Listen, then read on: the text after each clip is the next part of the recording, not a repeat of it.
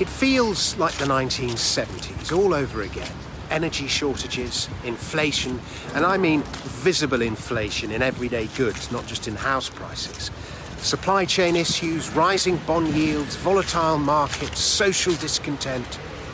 And we lowly investors peek out from our bunkers and observe that pretty much every problem is the making of some short sighted policy up top, from money printing to a failure to process HGV licenses. But we also note that there is little we can do beyond ranting at the neighbours.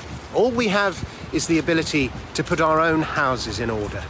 So we go back under cover and we take stock how to navigate what is becoming an increasingly difficult investment landscape. Gold? You've got to own some.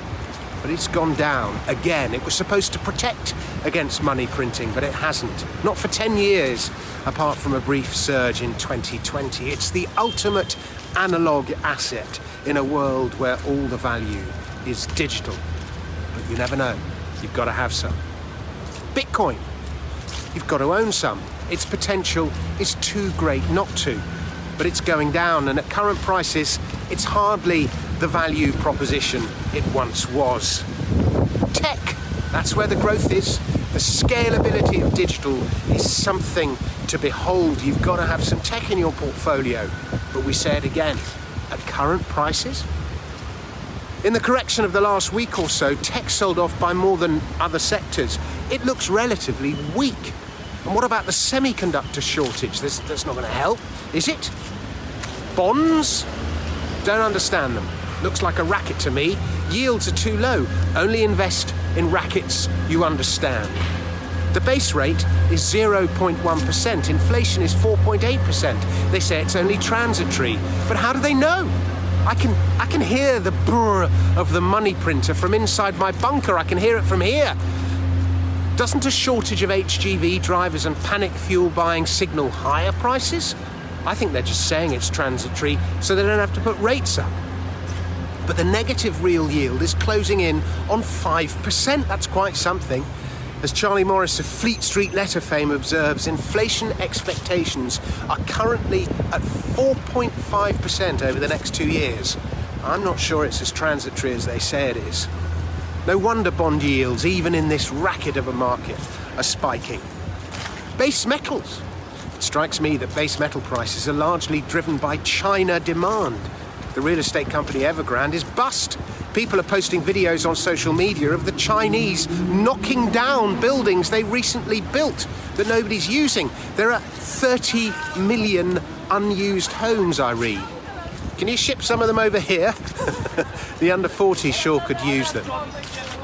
I'm not so sure about Chinese construction demand for the moment.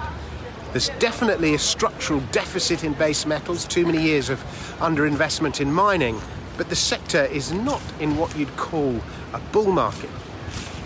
Energy. It looks good. You have to say it. A bull market is a bull market, and oil is in a bull market. It's up 55% this year.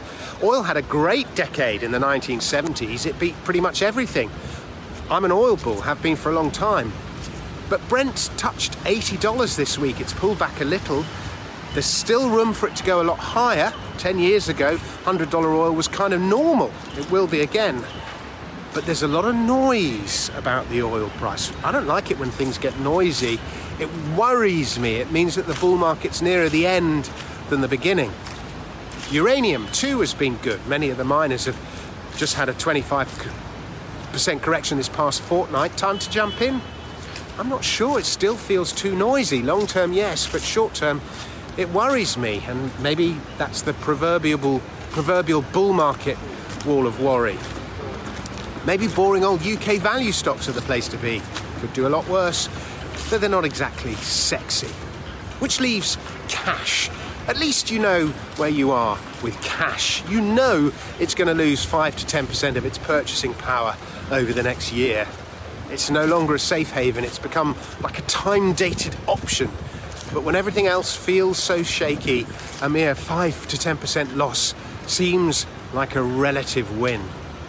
Too much money is sloshing about looking for stuff that's cheap, and nothing is cheap because there's too much money sloshing about. I was a wee nipper in the 1970s, a little boy. I don't really remember it. My, my old man used to say how hard it was. You knew you had to put your money somewhere, but it was impossible to know where. Sounds just like today.